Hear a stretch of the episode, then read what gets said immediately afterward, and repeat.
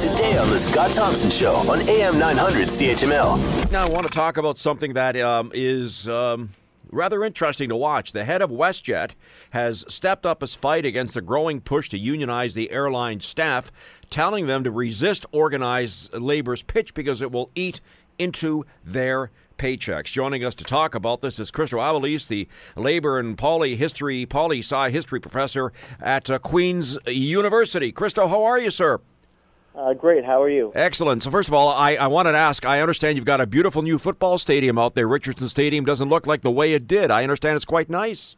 Yeah, they've put a lot of work into it. It's uh, it's really turning around. I used to live just on the tower overlooking it, and uh, you know, it was a little rough, but I think it, uh, it was it was worth putting some money into. It. I remember walking in there thinking this looked this like circa 1972. I mean, I'm digressing a bit, but I understand it is gorgeous. So let's uh, talk about this now. First of all, let's kind of uh, find out um, why. Uh, any ideas why WestJet employees would want to, in essence, unionize?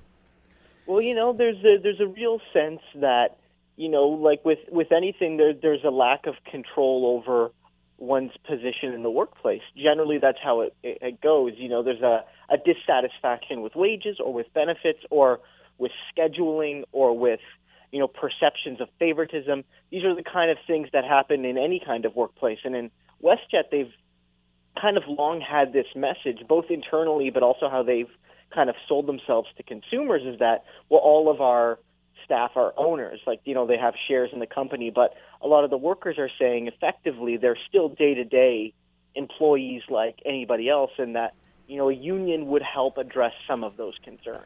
Now, from what I understand in an email that was sent last Thursday, their CEO Gregg Saretsky there's said there's five unions trying to certify several groups of WestJet workers. Now, this started when their pilots agreed in May to join the Airline Pilots Association. Any idea what those five unions would be? Um, it would really depend. I mean, I wouldn't want to go out and, and, and necessarily speculate, but because you know an airline is such a varied organization, you have clerical workers, you have you know people who you know lug the uh, the luggage, you have pilots, you have all sorts of people in that sense. It could be any kind of variety of unions. Uh, you know, you would look, for instance, I would say as a general rule, you might see some of the same unions that would be working within Air Canada. Um, but you might have you know quite general unions like Unifor, uh, you know that represent a lot of you know big bargaining units. It, Within the case of pilots, you often have you know, very, very smaller, kind of more limited bodies that represent specialized workers. Now, the uh, the email from Gregg Saretsky took uh, specific aim at some of the union dues. He said WestJet employees stand to pay $16.6 million a year if the unions succeed. He says money that goes toward union bureaucracy and in part to other organizing efforts at other companies. Uh, do you buy what he's saying? Well, you know, in a sense, I mean, when you when you join a union, you you do pay union dues, and I mean, I'm not sure if his calculation is correct or not, but you know, the argument from the union would be that, in, in a sense, you gain more from the collective bargaining process over the medium to long term um, than you do pay in dues. You know, for instance, if you're you know, you pay say two percent in dues, but your wages go up four percent, then for the worker their gain is two percent. And in terms of you know, this money will be used to organize at other workplaces.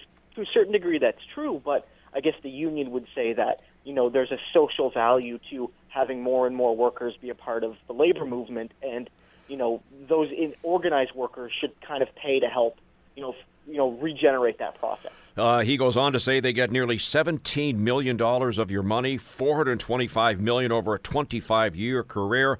Um, and I guess this is the question, and you've uh, kind of touched on it. Uh, he said the question we're asking you, urging you to ask yourselves, is it better to get a check than a bill? And I guess that's what people have to deal with, isn't it? Eh, when they have to sit down and decide, do we want the union or not? Yeah, I mean that's a that's a discussion people have to have. There's a pure monetary value to a union in many cases.